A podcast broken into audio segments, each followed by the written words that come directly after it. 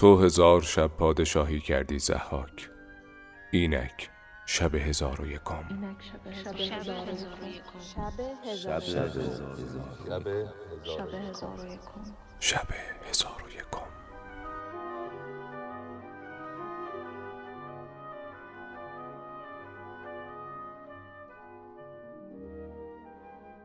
سلام.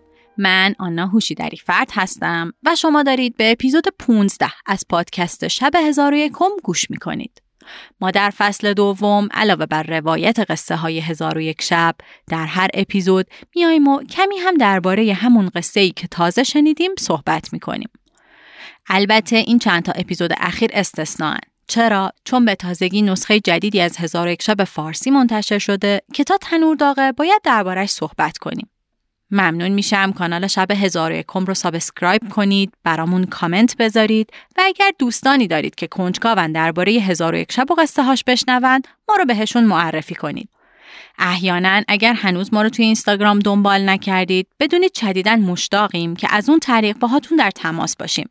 راستی این رو هم می‌دونید که پادکست ما به دلیل محتوای بیشتر قصه ها مناسب بچه ها نیست.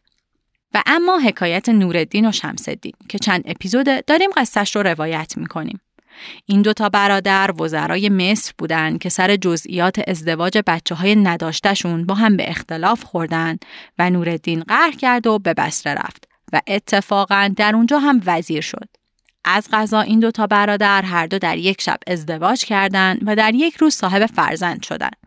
شمس الدین پدر دختری به نام ستول حسن شد و فرزند نوردین پسری بود به اسم حسن بدردین.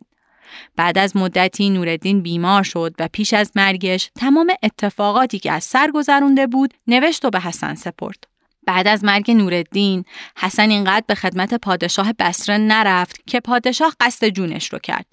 پس حسن هم از شهر فرار کرد و شب در بقعه پدرش به خواب رفت. همون شب پادشاه مصر که شمسدین حاضر نشده بود دخترش رو عروسش کنه سر لج و لجبازی دستور داده بود که ستول حسن باید به همسری غلامی گوش پشت در بیاد اما همه این کاسه کوزه ها رو دوتا جن به هم ریختن این دوتا جن که شبونه داشتن از گورستان رد می شدن حسن رو دیدن. و چون یکیشون از ماجرای عروسی در مصر خبر داشت و حیفش می اومد این دوتا دختر و پسر زیبا به هم نرسند با اون یکی دست به یکی کردن و حسن رو بردن به مصر و گذاشتن وسط جماعت همراه عروس و دوماد. بعد همونقدر نقشه کشیدن که حسن موفق شد بره تو هجله. در حالی که افریت داماد اصلی رو تو چاه دستشویی از پا ویزون کرده بود. به این ترتیب اون شب رو حسن و ستول حسن با هم گذروندن و ستول حسن آبستن شد. اما خب باز اون دوتا دیو و افریت بیخیال نشدن که. صبح نشده حسن رو برمیدارن بذارن سر جاش که به خواست خدا رعد و برق میشه و می‌خوره به یکیشون و اون یکی حسن رو در دمشق پیاده می‌کنه و برو که رفتیم. حسن یلا جامعه صبح توی دمشق چشم باز می‌کنه و از آزار مردمی که دورش جمع شدن پناه می‌بره به یه رستوران. دکان تباخی از غذا تباخ پهلمون مسلک بوده و وقتی ماجراها رو میشنوه مهر حسن به دلش میفته و حسن رو به فرزندی قبول می‌کنه.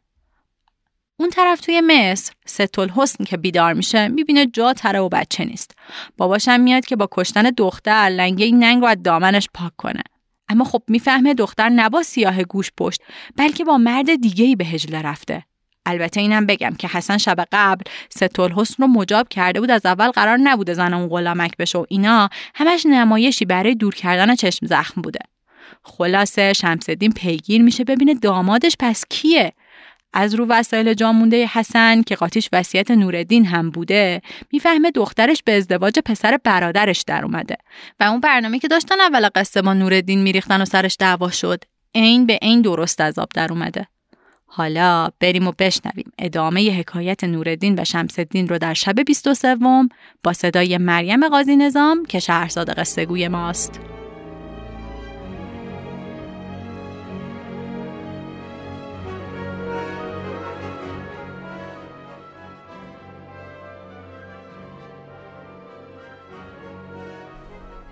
چون شب 23 برآمد گفت ای ملک جوانبخت چون از حسن بدرالدین خبری نرسید شمس الدین وزیر گفت کاری کنم که پیش از من کسی چنان کار نکرده باشد. پس قلم و قرتاس گرفته. آنچه که در هجله بود همه را یک یک بنوشت که فلان چیز در فلان جا و چیز دیگر در فلان مکان است. پس از آن ورقه فرو پیچید و فرمود که چیزهای اساس هجله خانه در صندوق نگاه دارند و خود دستار و ردای حسن بدرالدین را با بدره زر نگاه داشت.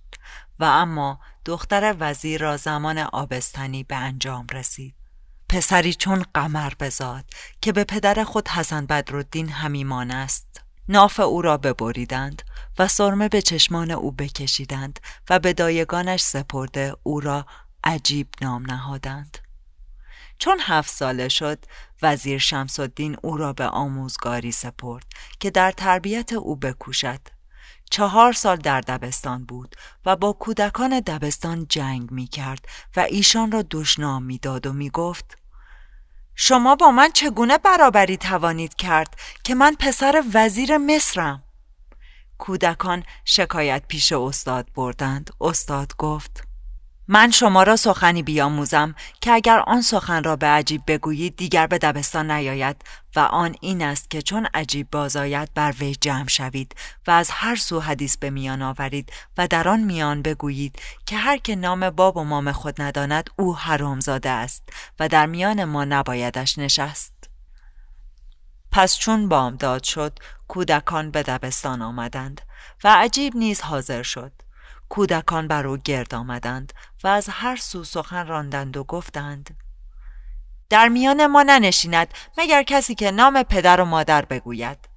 آنگاه یکی از ایشان گفت نام من ماجد و نام پدرم عزالدین و نام مادرم الویست و دیگری نیز به همان سیاقت نام خود و نام پدر و نام مادر باز گفت تا آنکه نوبت به عجیب افتاد. گفت مرا نام عجیب و نام مادر ستالحسن و نام پدرم شمسالدین است وزیر مصر.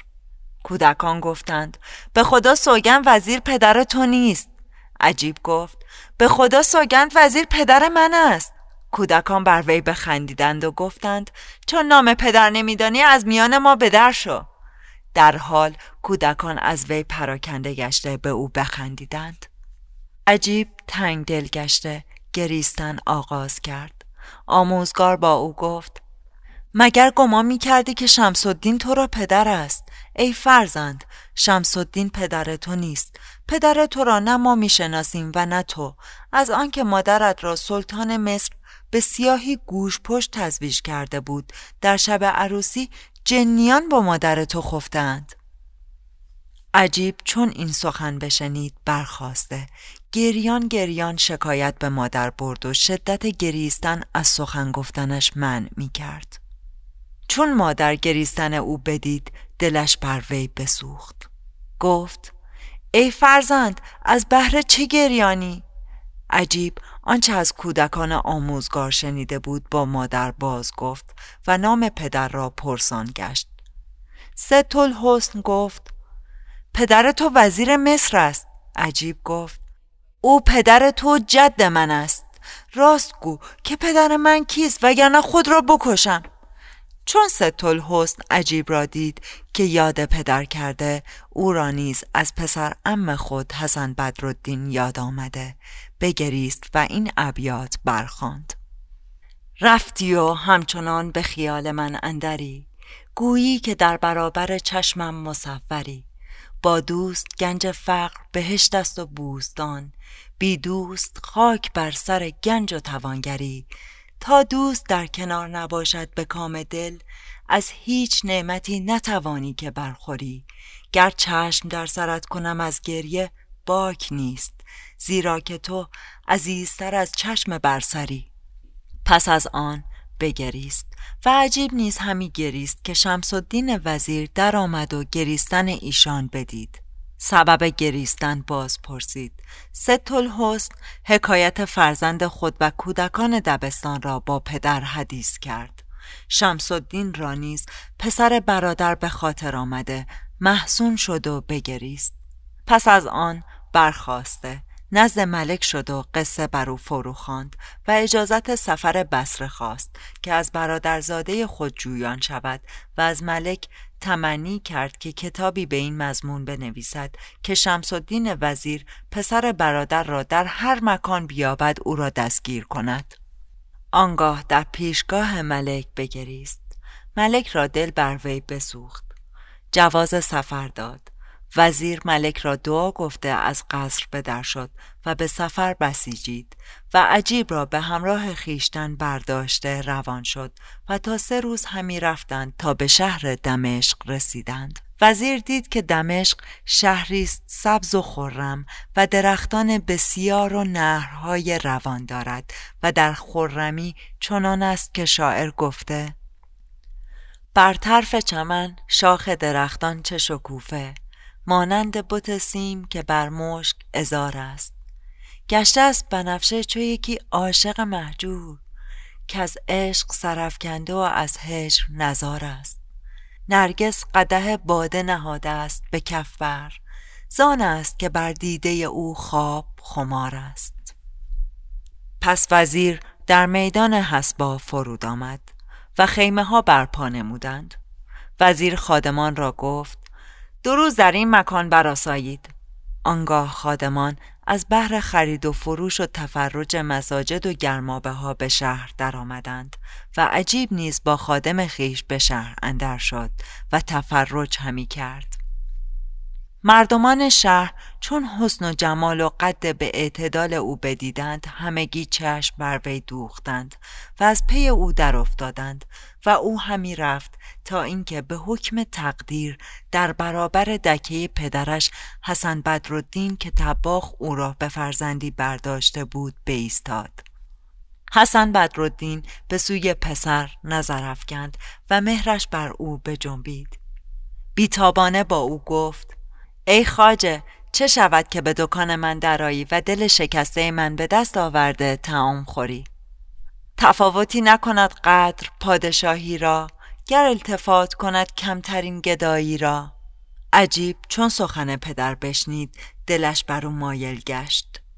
روی به خادم آورده گفت مرا دل بر این تباخ بسوخت. گویا که او از پسر خیش جدا گشته. بیا تا خاطر محزون او به دست آورده. از زیافت او بخوریم.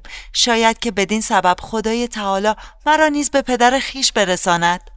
خادم گفت ای خاجه لایق وزیرزادگان نباشد که در تکه تباخان تعام خورند. تو به قیمت ورای هر دو جهانی. چه کنم قدر خود نمیدانی؟ چون حسن بدرالدین منع خادم بدید رو بدو کرده. گریان شد و لابه کرد و گفت ای مشک فام دل سپید چرا بر من رحمت نمی کنی و پاس خاطر من نمی داری؟ آنگاه در ستایش غلامک سیاه این ابیات برخاند. سوخته روی تو همی گوید کو تو در هیچ کار خام نهی اختران سپید در خنده چون نمایی اگر زلام نهی گرچه خیری کبود روی تو ای به تو نیست زشت نام نهی. خادمک را ستایش او خوش آمد و دست عجیب را گرفته به دکان برد. حسن بدرالدین حب الرمان پخته بود. در حال برخواسته ظرفی حب الرمان آورده لوز و شکر بر وی بیامیخت و با عجیب گفت بخور که تو را نوش باد. عجیب با پدر خود گفت بنشین و با ما تعام بخور. شاید که خدای تعالی ما را به مقصود رساند و گمگشته ما را پدید آورد. حسن بدرالدین گفت ای فرزند مگر تو نیز در این خردسالی به جدایی دوستان گرفتاری؟ عجیب گفت آری جگرم از جدایی پدر داغدار و دلم از دوری او ناشاد است.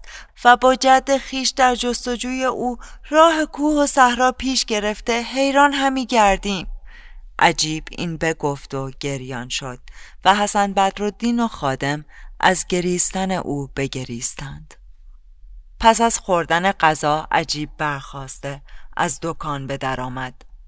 حسن بدرالدین دید که روانش از تن همی رود و طاقت جدایی نیاورده دکان ببست و از پی ایشان روان شد.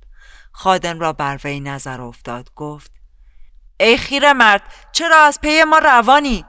حسن گفت مرا در خارج شهر مشغله هست از پی آن شغل همی روم. خادمک در خشم شد و با عجیب گفت این لقمه شوم بود خوردیم که اکنون طباخ در پی ما افتاده از مکانی به مکانی همی آید. عجیب روی به طباخ کرده خشم‌آلودش بنگریست و با خادم گفت بگذار که از پی کار خویش رود. هر وقت که ما به خیمه ها نزدیک شویم و او را در پی خویش ببینیم آنگاه او را برانیم و بیازاریم. حسن بدرالدین گفت تو خواهی آستین افشان و خواهی روی در همکش مگس جایی نخواهد رفت از دکان حلوایی. القصه عجیب با خادمک روان شد و حسن بر اثر ایشان همی رفت تا به خیمه ها نزدیک شدند. آنگاه عجیب نگاه کرده حسن را در پی خود یافت. خشمگین گشته سقطش گفت و سنگی گرفته بر جبینش زد. حسن را جبین بشکست و بی خود افتاده. خون از جبینش روان شد و عجیب با خادم به خیمه ها در آمدند. و اما حسن بدرالدین چون به خود آمد خون از رخ پاک کرد و پاره از دستار خود بریده بر جبین بست و خیشتن را ملامت کرده گفت که من به آن کودک ستم کردم و دکان بسته در پی او بیافتادم تا اینکه بر من گمان بد برد. پس حسن بدرالدین به سوی دکان بازگشت و از مادر خیش و شهر بسره یاد کرده بگریست و این دو بیت برخاند. نماز شام قریبان چون گریه آغازم به مویه های قریبانه قصه پردازم به یاد یار و دیار آنچنان بگریم زار که از جهان ره و رسم سفر براندازم. و اما شمس الدین وزیر سه روز در دمشق بماند. روز چهارم به سوی بسره روان شد. چون به بسره رسید در منزلی فرود آمده براسود پس از آن نزد سلطان بسره شد. سلطان حرمت او را بداشت و از سبب آمدنش باز پرسید وزیر قصه خود فرو خواند و به سلطان بنمود که علی نورالدین نام برادری داشته. سلطان چون نام نورالدین بشنید از برای او آمرزش طلبید و گفت ای وزیر او وزیر من بود. من او را بسی دوست می داشتم. دوازده سال پیش از این سپری شد. پسری بر جای گذاشت و آن پسر ناپدید گشته. خبر او به ما نرسید. ولکن مادر آن پسر که دختر وزیر نخستین من بود در نزد من است. چون شمس الدین از ملک شنید که مادر پسر برادرش زنده است فرهناک شد و گفت ای ملک اجازت ده که او را ببینم. ملک دستوری داد. شمسالدین به سوی خانه برادر آمد و چشم بر و دیوار خانه بیانداخت و عتبه او را ببوسید و برادرش نورالدین را به خاطر آورد و از قربت او یاد کرده بگریست و این دو بیت برخاند. از روی یار خرگهی ایوان همی بینم توهی و از قد آن و سهی خالی همی بینم چمن. بر جای رتل و جام می کوران نهادستند پی. بر جای چنگ و نای و نی آواز زاغ است و زغن. پس از آن به خانه اندر شد. نام نورالدین را دید که به آب زر بر دیوارهای خانه نوشتند. بر آن نام نقش گشته نزدیک شده. او را ببوسید و بگریست و این ابیات برخاند. تا دلبر از من دور شد دل در برم رنجور شد. مشکم همه کافور شد. شمشاد من شد نسترن. از حجره تا سودا بشد از خیمه تا سلما بشد از هجله تا لیلا بشد گویی بشد جانم زتن نتوان گذشت از منزلی کانجا بیفتد مشکلی از قصه سنگین دلی نوشین لب و سیمین زغن. پس از آن به مکانی که مادر حسن بدرالدین در آنجا بود برسید. و مادر حسن از روزی که پسرش ناپدید شده بود صورت قبری ساخته شبانه روز بر آن قبر همی گریست. چون شمس الدین بدان مکان رسید در پشت در ایستاد و دید که مادر حسن گریان است و این دو بیت همی خواند. قررت العین من آن میوه دل یادش باد که خود آسان بشد و کار مرا مشکل کرد. آه و فریاد که از چشم حسود و مه و مهر در لحد ماه کمان ابروی من منزل کرد. پس شمس الدین داخل آن مکان شد. مادر حسن را سلام کرده گفت برادر شوهر تو هستم. پس از آن قصه بر وی فرو خواند و گفت حسن بدرالدین با دختر من شبی به روز آورده. دخترم از او پسری زاده است و اکنون آن پسر با من است.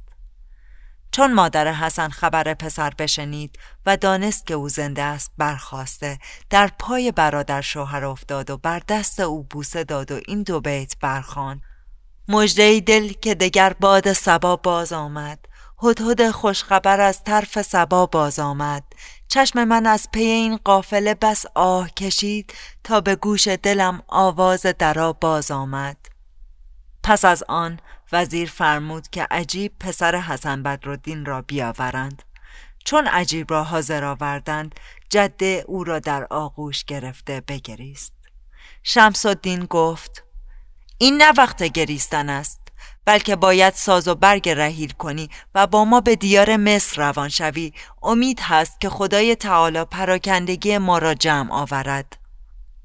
مادر حسن در حال برخواسته. زخیره ها و کنیزکان خود را جمع آورد و شمس الدین نیز نزد سلطان بسره شد. او را ودا کرد و سلطان بسره هدیه ها به سوی ملک مصر فرستاد و همان روز وزیر بازن برادر خود روان شدند و همی رفتند تا به دمشق برسیدند و در آنجا فرود آمدند. وزیر با خادمان گفت هفته ای در این شهر خواهیم بود. تا تحفه لایق از برای سلطان مصر فراهم سازیم. عجیب با خادمک گفت که تفرج را بسی شوقمندم. برخیز تا به بازار دمشق رویم و ببینیم که بر آن طباخ که تمام او را خورده و جبینش را شکستیم چه ماجرا رفته. خادم فرمان پذیرفت. در حال عجیب و خادمک از خیمه ها به در آمدند و عجیب را مهر پدری به سوی طباخ همی کشید تا به دکان طباخ برسیدند. حسن بدرالدین را دیدند که در دکان ایستاده است. اتفاقا حسن بدرالدین در آن روز نیز حب الرمان پخته بود.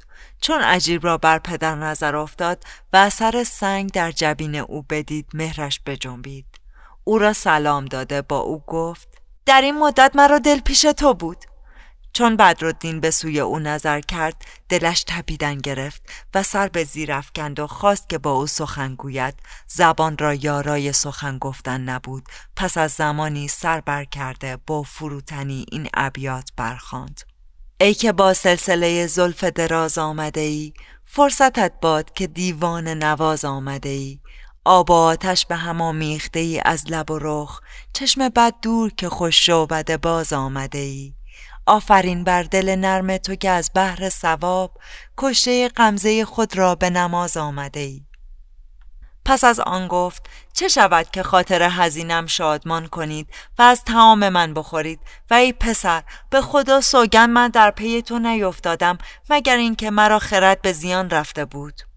عجیب گفت به خدا سوگن تو دوستدار منی که در پی من افتادی و همی خواستی که مرا رسوا کنی؟ اکنون تمام تو را نخواهم خورد مگر اینکه سوگند یاد کنی که از دکان بر نیایی و بر اثر ما روان نشوی. وگرنه دیگر به سوی تو باز نگردم و ما هفته ای در این شهر مقیم هستیم. بدرالدین ها یاد کرد. پس عجیب و خادم به دکان درآمدند. بدرالدین ظرفی پر از حب و رمان شکر آمیخته پیش آورد. عجیب گفت تو نیز با ما بخور. شاید خدای تعالی ما را فرجی عطا کند. بدرالدین فرهناک گشته با ایشان به خوردن نشست ولی چشم از روی عجیب بر نمی داشت. عجیب گفت اگر نه عاشق منی چرا چشم از من بر نمی داری؟ بدرالدین گفت گر برکنم دل از تو و بردارم از تو مهر این مهر بر کف گنم آن دل کجا برم؟ و این دو بیت نیز برخواند. تو را می بینم و میلم زیادت می شود هر دم.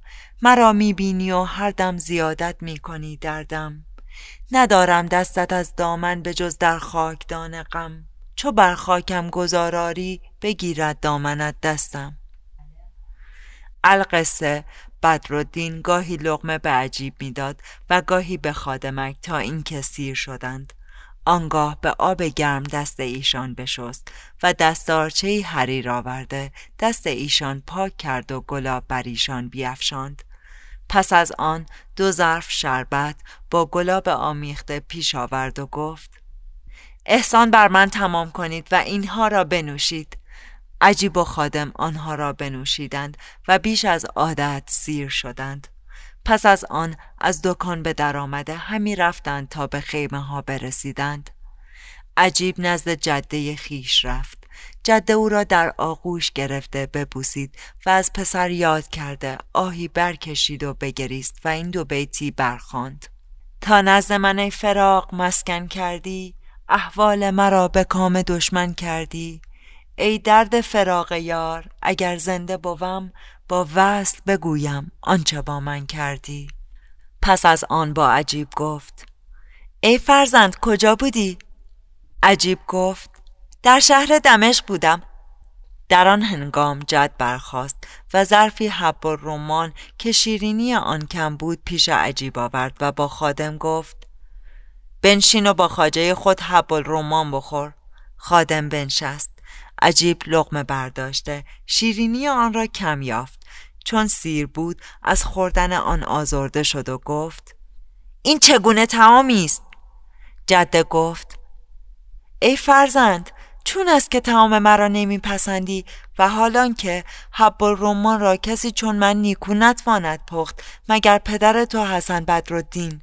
عجیب گفت ای جده این تمام تو نیکو نبود ولیکن ما به شهرندر تباخی دیدیم که رایحه حب رومان او به دلهای هزین فرح می بخشد و مردمان سیر به خوردن آن میل می کردند و این تمام را بر اون نسبت نتوان داد.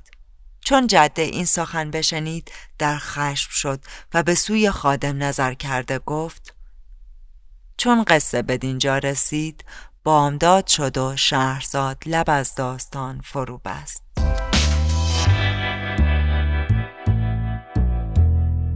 با واژگان دشوار و توضیح ابیات شروع کنیم. قرتاس زیاد اومده توی کتاب. تا یه چیزی میشه یکی قلم و قرتاس یا همون کاغذ میاره یه چیزی بنویسه. اینکه بچه ها به همان سیاقت نام خود و نام پدر و نام مادرشون رو بازگو می‌کنن. سیاقت یعنی شیوه و روش. اینجا همون شیوهی که مدیر یادشون داده. ابیات رفتی و همچنان به خیال من اندری البته با تصحیحاتی از سعدیه. وزیر مصر وقتی قصد سفر به بصره می‌کنه و از ملک تمنی کرد کتابی بنویسد یعنی از پادشاه درخواست می‌کنه یه نامه بنویسه از این نامه اداریا. بعد وزیر به سفر بسیجید یعنی آماده سفر شد. بیت بر طرف چمن شاخ درختان ز شکوفه مانند بت سیم که بر مشک ازاره است از امیر معزیه. بدم نیست معنیش کنم. یعنی شاخه درختان جوری پر از شکوفه شده که انگار صورت یک بت به سفیدی نقره رو با مشک خوشا و رنگ و معطر کردن. تفاوتی نکند قدر پادشاهی را بیتی از سعدی و تو به قیمت ورای هر دو جهانی از سناییه. وقتی عجیب غلامکش رو مشکفام دلسپید خطاب می‌کنه یعنی کسی که پوستش تیره است ولی دلش روشنه. ابیاتی هم که در ادامه در وصف طرف می‌خونه سوخته روی تو همی گوید شاعرش مسعود صد سلمانه. زلامم تو بیت بعدش یعنی تاریکی اول شب. جناب اقلیدی حب و رمان رو ناردانه ترجمه کردن و در پانویس توضیح دادن حلوایی که با دونه انار درست میشه. اگه کسی تا خورده بیاد بر مام تعریف کنه. جلوتر حسن حب و رمان رو با شکر و لوز یعنی بادوم قاطی می‌کنه. وقتی حسن را میفته دنبال عجیب غلامک بهش میگه خیره مرد یعنی گستاخ بعدم که حسن سقطش گفت یعنی فوشش داد و سنگ بر جبینش زد جبین پیشونیه تو خواهی آستین افشان و خواهی روی در همکش بیتی از سعدیه. یه عالمه بیتم از حافظ اومده. نماز شام قریبان چون گری آغازم و قررت العین منان میوه دل یادش باد و مجد ای دل که دگر باد سبا باز آمد و ای که با سلسله زلف دراز آمده ای و گر بر کلم دل است و بردارم از تو مهر و تو را می‌بینم و میلم زیادت می‌شود هر دم عتبه خونه نورالدین که شمسالدین میبوسه آستانه دره. جلوتر دو بخش ابیات میاد هر دو از امیر معزی. از روی یار خرگهی ایوان همی بینم توهی و تا دل بر از من دور شد دل در برم رنجور شد. اینجا چند تا واژه هم هست. خرگه یعنی خیمه بزرگ و اینجا شاید منظور سایبون ایوونه. رتل پیمانه بزرگ شرابه و زغن یعنی چونه، چانه، زنختان. به نظرم اون بیته. از حجره تا سودا بشد و ادامهش داره میگه هرچی خوشیم داشتیم رفت گرفت. توی شعر حافظ که مادر حسن در فراغ بچهش می‌خونه قررت این یعنی نور چشم همون فرزند و لحد سنگ لحد مجاز از قبره. اینجا فکر می‌کنه اصلا مرده دیگه. باز تو ابیات بعدی چشم راه قافله که نشسته آواز درا به گوشش می‌رسه و دلش باز میشه. درا زنگ بزرگی که به گردن چهارپا میبندن. آخرم مادر حسن ساز و برگ رحیل می‌کنه. یعنی آماده کوچ به مصر میشه. برگشتنی وای میسن دمشق که برای سلطان مصر تحفه بخرن. سوقاتی بعد حسن به عجیب و غلامک میگه اگه از غذای من بخورید خاطر حزینم شاد میشه. حزین یعنی اندوهگین. خب. این از این. سوالی پیش اومد. یا نظر دیگه ای درباره معنی ابیات داشتید؟ می‌تونیم توی کامنت تبادل نظر کنیم. یه چیزی هم بگم. مریم میگه اگر این بخش توضیحات من رو شب قبل از خواب گوش بده حتما اون شب خواب می‌بینه که امتحان ادبیات داره. پس منم به شما توصیه می‌کنم قبل از خواب به پادکست ما گوش ندید. بریم برای بخش پژوهشی که اتفاقا مهمونم داریم این هفته.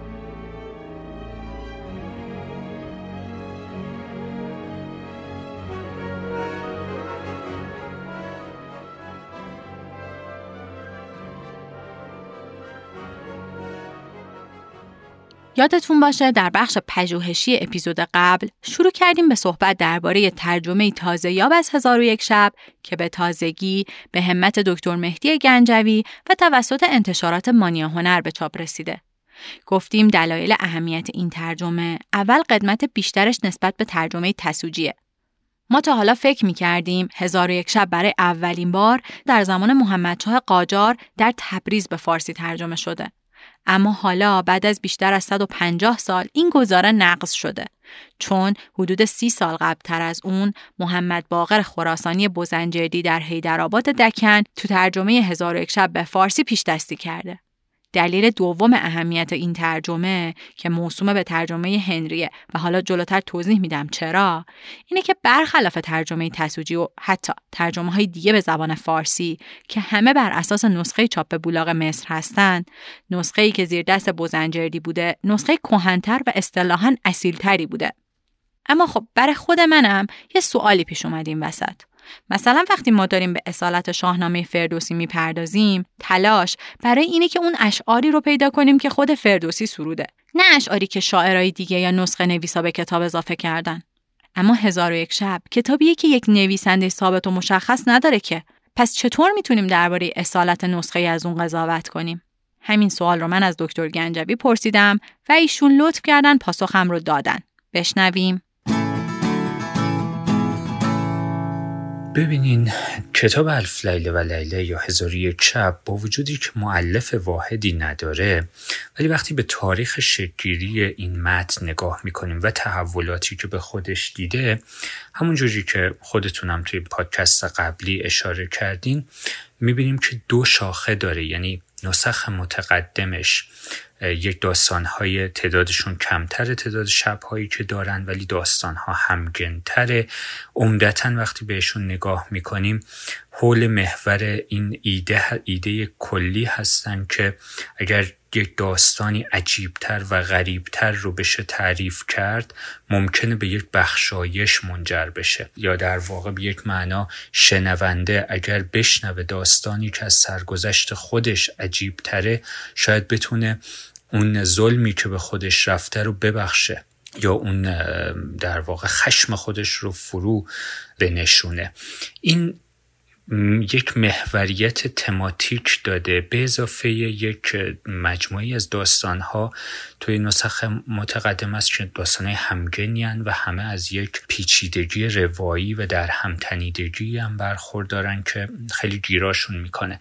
قرن 18 هم 19 هم ولی در یک بافت خاص تاریخی که حالا هزار یک شب در اروپا با یک ترجمه عرضه شده و این ترجمه هم کم کم شروعی شده به افزودن خود داستانهای دیگری به زبانهای فرانسه و بعدا انگلیسی تحت عنوان الف لیله و لیله و در این بافت تازه که یک علاقه هم اروپایی ها به این متن پیدا کردن خیلی از کاتبان اومدن و در عثمانی شروع کردن به داستان داستان افزودن نسخ رو گذاشتن کنار هم دیگه و داستانهای متعددی هم از روایت های دیگه افزودن به متن الف لیله تا بیان و تعداد داستانها رو از نظر عددی به هزار یک برسونن.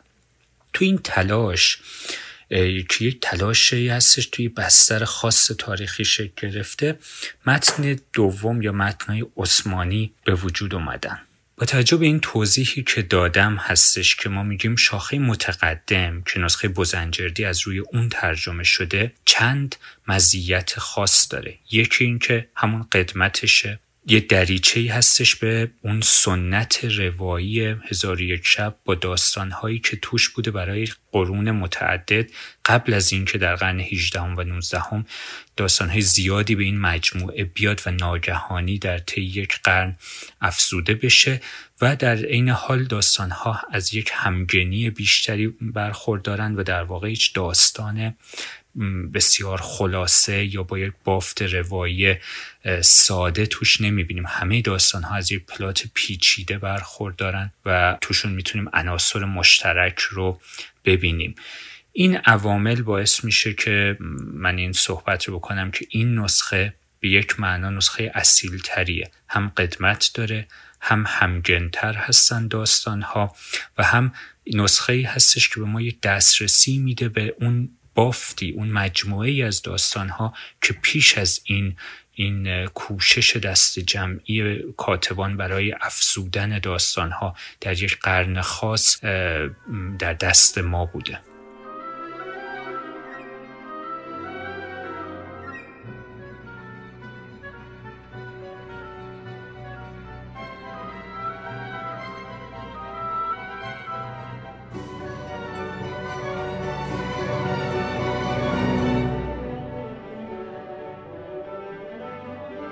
از این. حالا که کم و بیش به اهمیت ترجمه بوزنجردی پی بردیم بد نیست بریم سراغ این که اصلا چی میشه که بوزنجردی شروع می‌کنه به ترجمه الف لیله و لیله به زبان فارسی.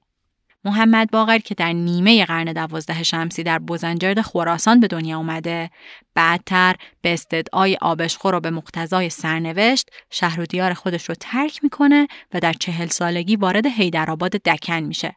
از اونجایی که در شبه قاره هند تا پیش از اینکه مستعمره انگلستان بشه زبان فارسی زبان رسمی علمی و ادبیات بوده محمد باقرم خیلی زود شغلی پیدا می‌کنه و در سمت منشیگری به استخدام هنری راسل در میاد. حالا هنری راسل کی بوده؟ نماینده کمپانی هند شرقی در حیدرآباد دکن و ملقب به اعتماد و دوله انتظام الملک نائب جنگ بهادر. توی پرانتز بگم که این عبارت عینا روی مهری که هنری راسل ازش استفاده می‌کرده اومده. عکسشو می‌ذارم تو اینستاگرام براتون.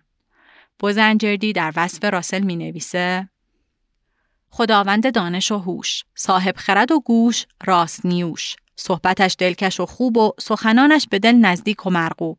خلیق و مهربان زیرک و نکتدان همواره طالب اهل کمال و همیشه جویای ارباب حال. خداوند بیمانند پایدار و پاینده اش داشته. همه کمالاتش از قوه به فعل آید و تمامی آثار اخلاق نیکش از خفا به ظهور گراید. اما خب فارغ از این عبارت پردازی ها در معرفی این آدم بهتر چند جمله رو مستقیم از مقدمه دکتر گنجوی بخونم.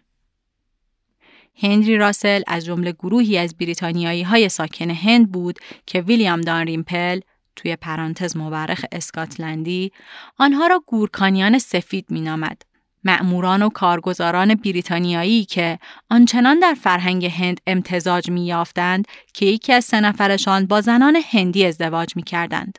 سفرنامه ها و خاطر نویسی های مسافران به هند آن روزگار نشان می دهد دیدن حالات، نزاکت و سکنات هندی شده برخی از این گورکانیان سفید برای آنها که از بریتانیا به آنجا سفر می کردند گاه قریبتر از دیدن مردمان هند بوده است. همین هنری راسله که بعدا از بوزنجردی می‌خواد نسخه دو جلدی از الف لیله و لیله رو که داشته به فارسی ترجمه کنه. همین هم میشه که آخرش بوزنجردی ترجمه خودش رو به نام سرمایه گذارش نامگذاری می‌کنه. ترجمه هنریه. اما اینکه چرا همچین آدمی از ترجمه الف لیله و لیله به زبان فارسی حمایت مالی می‌کنه اون هم داستان جالبی داره که اگر خواستید بدونید می‌تونید به مقدمه همین نسخه هزار و یک شب مراجعه کنید. اینم بگم که فعلا دو تا نسخه خطی از ترجمه هنری شناسایی شده. یکیشون در کتابخانه بادلین دانشگاه آکسفورد و اون یکی در کتابخانه هاوتون دانشگاه هاروارد نگهداری میشه.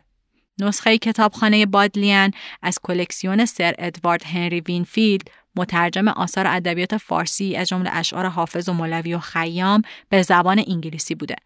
این نسخه با خط نستعلیق ایرانی نگاشته شده و غلط املایی کمتری داره. اما نسخه کتابخانه هاوتون که خطش نستعلیق هندیه به فردی به نام هربرت جیمز پرت تعلق داشته.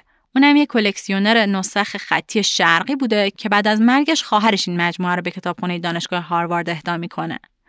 نکته هم که این وسط به نظر من خیلی جالب بود اینه که دوتا کتاب هیچ کدوم از روی اون یکی نوشته نشدن. از کجا می‌دونیم؟ چون هر کدوم اشتباهات یا حذفیاتی دارن که می‌شده با مراجعه به اون یکی رفش کرد. بنابراین این دو احتمالا از روی نسخه سومی به عنوان نسخه مادر نوشته شدن که چه بسا نسخه اولیه بوده. بعد نیست این رو هم بگم که حدود 20 سال بعد از ترجمه بوزنجردی یعنی در سال 1832 انگلیسی ها زبان انگلیسی رو جایگزین زبان فارسی در هند می‌کنن.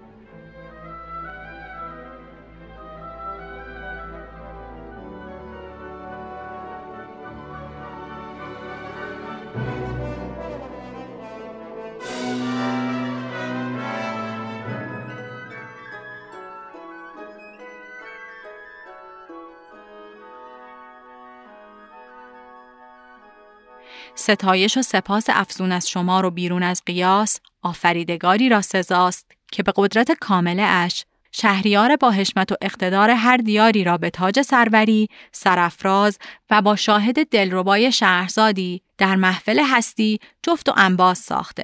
که چنان شمع شادی و فانوس خوشنودی هر یک را در شبستان همبستری برافروخت که روزهای بسیار فرح و سرور و ایام بیشمار همدمی را یک دمی می انگارند و به رحمت شامله اش پادشاه با شوکت و شن هر زمان را با دیهیم برتری در بزم وجود به لوبت شیرین دنیازادی قرین و دمساز نموده. به دانسان چراغ شادمانی و مشعل خوشنودی هر دو تن را در مجلس همبالینی منور و روشن گردانید که هزار و یک شب کامیابی بلکه لیالی بینهایت خورمی را به قدر دقیقه انگاشته کم و اندک محسوب می‌دارند.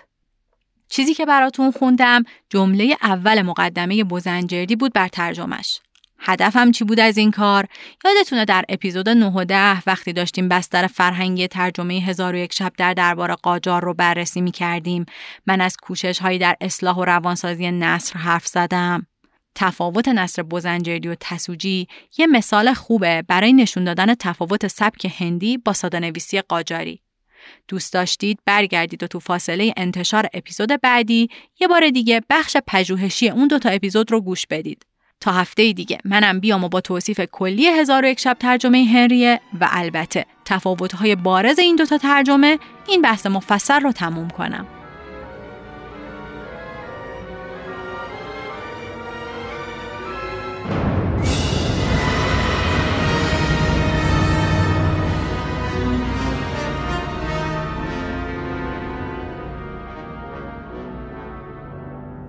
در پایان لازم اشاره کنم که شب هزار و یکم نمایشنامی از بهرام بیزایی که توسط انتشارات روشنگران و مطالعات زنان به چاپ رسیده و انتخاب این نام برای این پادکست در واقع ادای احترامیه به این استاد بزرگوار. این رو هم بگم که من به هیچ وجه کارشناس هزار و یک شب نیستم بلکه در تلاشم با پژوهش در منابع معتبر موجود اطلاعاتی رو که به دست میارم با شما هم به اشتراک بذارم. و البته در صورت امکان با متخصصینی که تو حوزه های مختلف مرتبط با کتاب سر و کار دارن مصاحبه کنم. بنابراین لطفا خطاهای من رو بر من ببخشید و بدونید انتقادات و پیشنهاداتتون خیلی به ما کمک می‌کنه. اگر پادکست ما رو دوست داشتید ممنون میشم در Castbox، Google Podcasts و ناملیک ما رو subscribe کنید و بدونید بهترین حمایت شما از ما معرفیمون به دوستانتونه. لطفا صفحه ما رو در اینستاگرام با عنوان شب هزار یکم پشت سر هم و بدون هیچ نشانه فاصله ای دنبال کنید. در اونجا اطلاعات تکمیلی و منابع استفاده شده در هر اپیزود معرفی میشن.